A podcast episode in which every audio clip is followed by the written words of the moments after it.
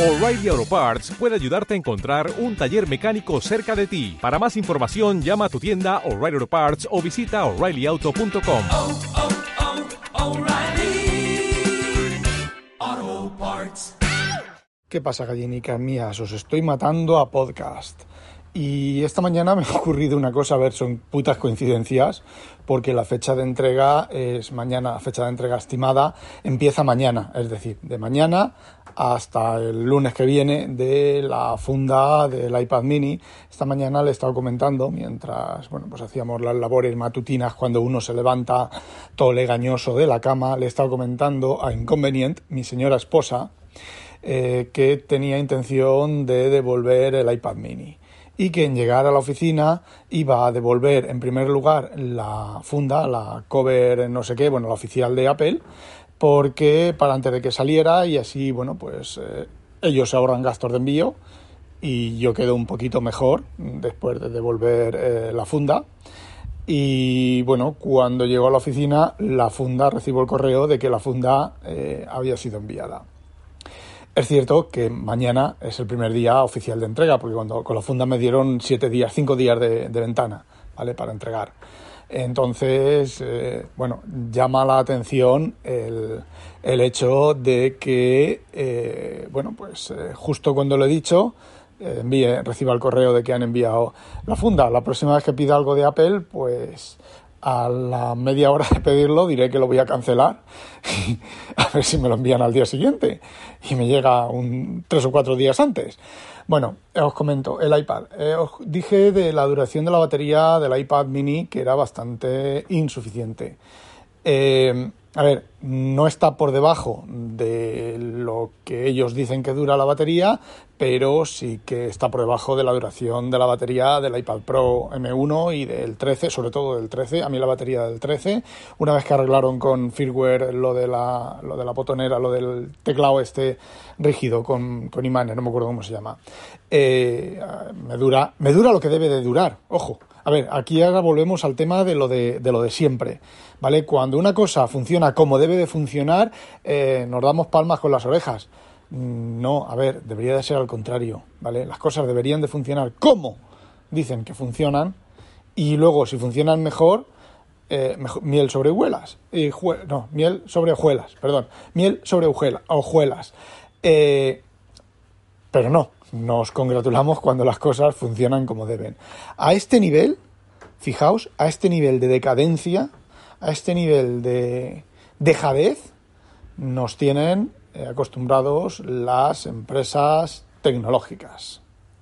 Bueno, pues parece ser que la batería del iPad mini se ha estabilizado un poquitín. De hecho, en eh, 12 horas de standby ha consumido un 4%. Con el palito puesto. Yo creo que es el palito el que se está comiendo la, la batería del iPad mini, porque luego miro el gasto de batería y en, en standby y son, yo que sé, un minuto Safari, eh, tres minutos el Devon Think, eh, un gran consumidor de batería en standby es Dropbox, no lo tengo instalado, es solamente por probar, al final lo tendré que instalar porque mi nube está en, en Dropbox. Eh, not anymore, eh, voy a dejar de pagar Dropbox, de hecho ya he dado de baja la cuenta, eh, no la he cancelado, la he dado de baja para que cuando llegue eh, enero, el 6 o el 7 de enero, se cancele y ya se vuelva una cuenta gratuita. Y la usaré, pues bueno, pues si la uso, la usaré para algo, no sé para qué la usaré. Y he estado pensando que... mm, teniendo todas las cosas metidas en DevonThink, todos los, los ficheros grandes metidos en DevonThink, el, el tema es que, joder, me está enviando mensajes, bueno, eh, el tema es que estaba diciendo, ah, teniéndolo todo metido en DevonThink y en el NAS, eh, el uso mío de nube es testimonial, ¿vale? Con la cuenta del Apple Plus, este, ¿cómo se llame? Del iCloud Drive Plus, de este, de la suscripción, de los 20 euros para mi mujer y para mí, nos sobra espacio de, de nube. Entonces, pues eh, esa es mi definitiva y esto ya sí que es definitivo. Y nube de respaldo, pues eh, solamente nube de respaldo tendré eh, OneDrive, que va a ser nube de respaldo, que es lo que estoy haciendo ahora con, con Dropbox. Por ejemplo, ayer, ayer la Sociedad Hispánica Jules Verne me, me, pidió, a ver, yo me traje los libros que me quedaban de Julio Verne, me los traje y le dije al chaval, oye, los voy a, escanear las portadas y la primera página la última página para que te dé una idea de las traducciones y del copyright y todo eso y te los envío. Le dije que me los había traído cuando me vine de España hace ya un mes largo y eh, he estado perraco, perraco, perraco y ayer me preguntó y bueno, pues me he puesto y los y los escaneo. Bueno, pues el resultado del escaneo, tal y como sale del escáner, lo meto en un zip y eso lo subo a una a un área de Dropbox que tengo, que es, bueno, pues eh, los escaneos en RAW. Bueno, pues ahí está el escaneo. Bueno, pues eso, en lugar de subirlo a Dropbox, lo subo a OneDrive y el resultado es el mismo. Sí, también está en el NAS. Pero si me roban el NAS, por lo menos algunas cosas las sigo teniendo. Y el OneDrive lo pago con Office 365, son 6 terabytes por el precio más barato, 6 terabytes, porque a mí me cuesta que una empresa aquí, hay, aquí una empresa holandesa que vende licencias de Office 365 pues a 70 y no sé cuántos euros en lugar de los 100 que vale la licencia familiar y con eso tengo medio NAS, eh, copia de seguridad ahí. Le tengo una cuenta prestada a mi hermana que está sacándose oposiciones para que pueda tener el Office 2019 y bueno, pues poder manejar el Office. Eh, y tengo pues duplicado todo lo de Dropbox, lo tengo duplicado en el, en el OneDrive. Y Dropbox, bueno, pues morirá, definitivamente morirá. A ver, no porque sea malo, no porque me dé problemas, porque son ciento, ciento y muchos euros al, al año que, bueno, pues eh, me ahorro. Bueno, pues os decía que el uso de la batería parece ser que se ha estabilizado. Sí, ahora me vendréis diciéndome que, claro, los, primeras, los primeros días o tal, los primeros días ya fue el viernes por la noche y el sábado todo, todo el día. El domingo, como os dije, bueno. Bueno, el tema es en que yo estoy usando el, iba a decir el Kindle. Yo estoy usando, ahora os cuento una anécdota sobre Kindle. Eh, estoy usando el, eh, joder, estoy usando el iPad mini y veo como el contador de batería va bajando. Pero va bajando, lo ves bajar. Lo ves bajar a, un 10% por hora mientras lo usas. 10% por hora, 10 horas, 0%, eh, ¿vale? Pero los iPads nunca han sido así. Y luego, eh, y luego está el tema del Jelly, Jelly Scroll. ¿Os acordáis aquello que os conté de que al hacer scroll hace como una ondita y un chipichín. Bueno, pues esto me ha llevado a, a determinar que Apple es más mierda de lo que parece. Bien, resulta que en algunos iPad mini también está en horizontal. Yo en horizontal lo he probado, lo probé ayer y en horizontal apenas lo veo, apenas lo veo, pero está ahí. Se nota, se nota muy poco. Parece ser, hay gente que dice que en, algunos, en algunos modelos se nota eh, bastante, bastante más. Y investigando por ahí, pues me he dado cuenta de que, me he dado cuenta, no, dicen, ¿vale? Esto yo no lo sé seguro, pero la manera de explicarlo tiene todos los visos de que es cierto. Eh, parece ser que la actualización de la pantalla del iPad se hace por Interleaf.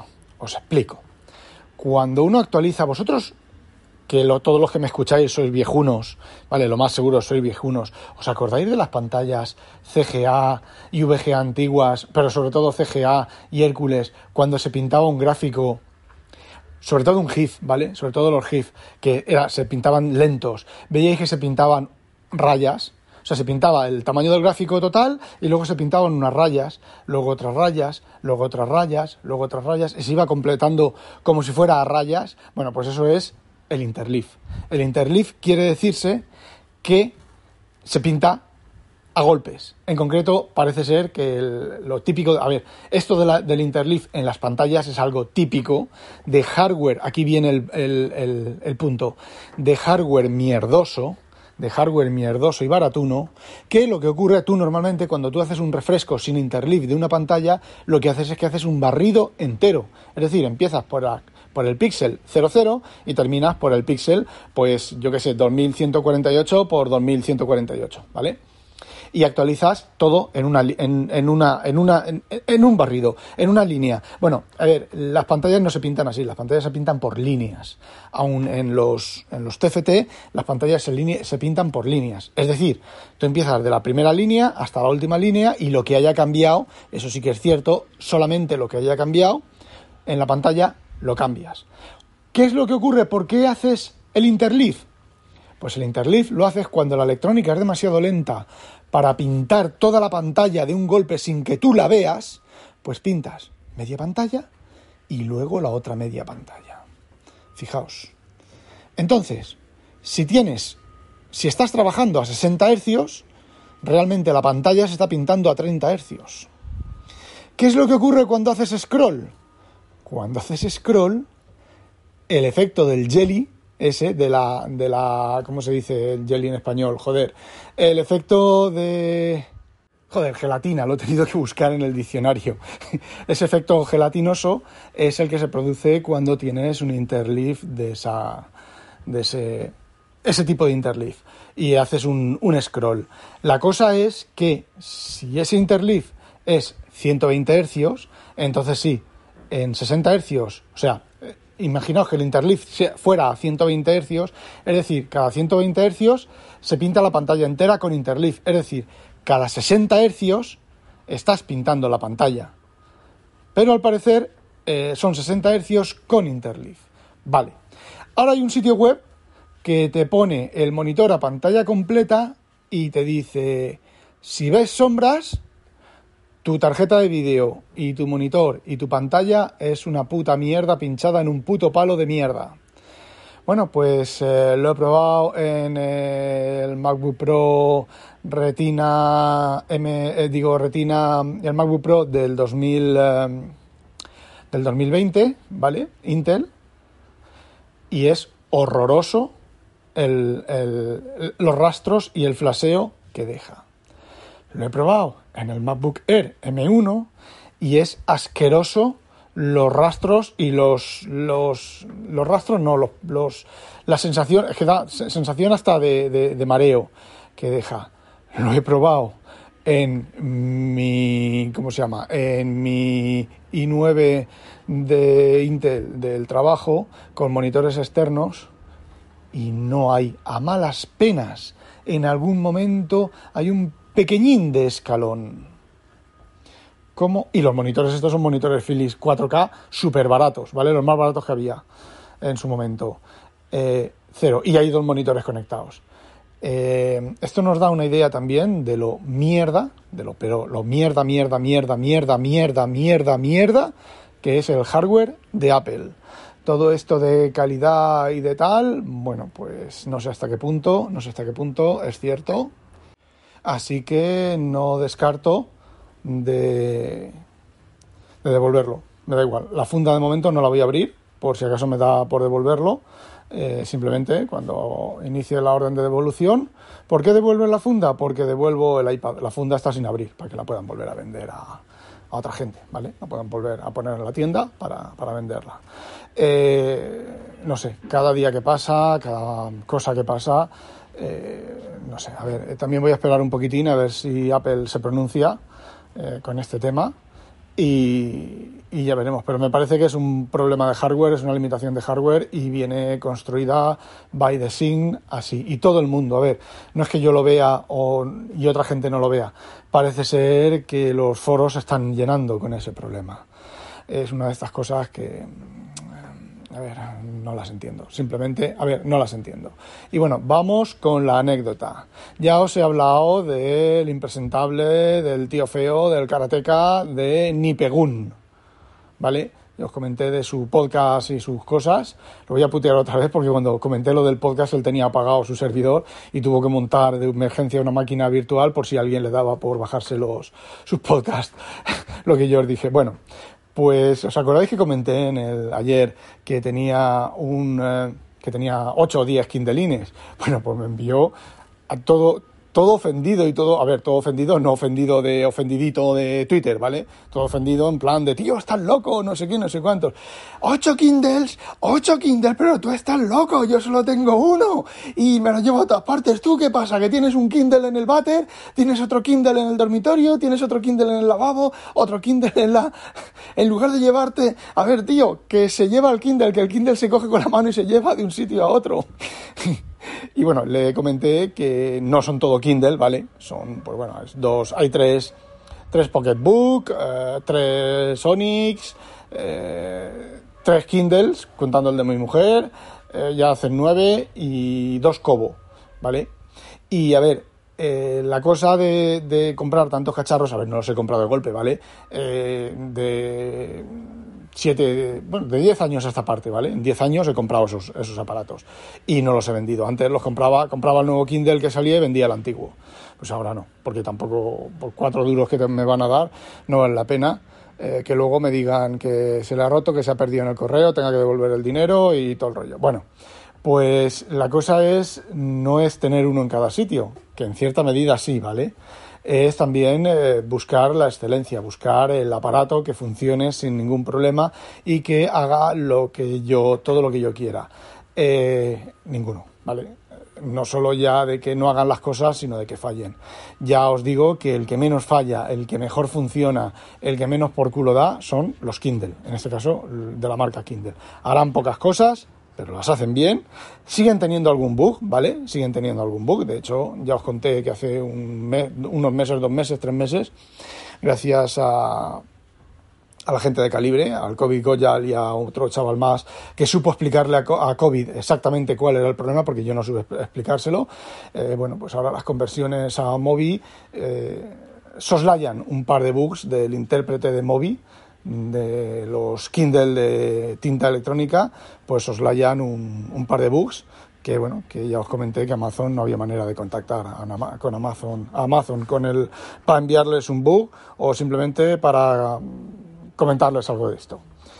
Y bueno chicos, eso era todo lo que quería contaros. No olvidéis sospechosos habitualizaros. No descontéis que devuelva el mini y a demonio. Joder, cómo musquea la cosa. Porque hace un par de horas que he grabado esto, me ha dado por mirar el tracking. Lo envían por DHL, pero me han puesto que está enviado, pero DHL no tiene conocimiento de ese tracking. ¿Será verdad que nos escucha? A mí me surge, cada vez, cada día que pasa me surge más la duda. Y en este caso, no, no es la más tetuda. La más tetuda está en mi casa.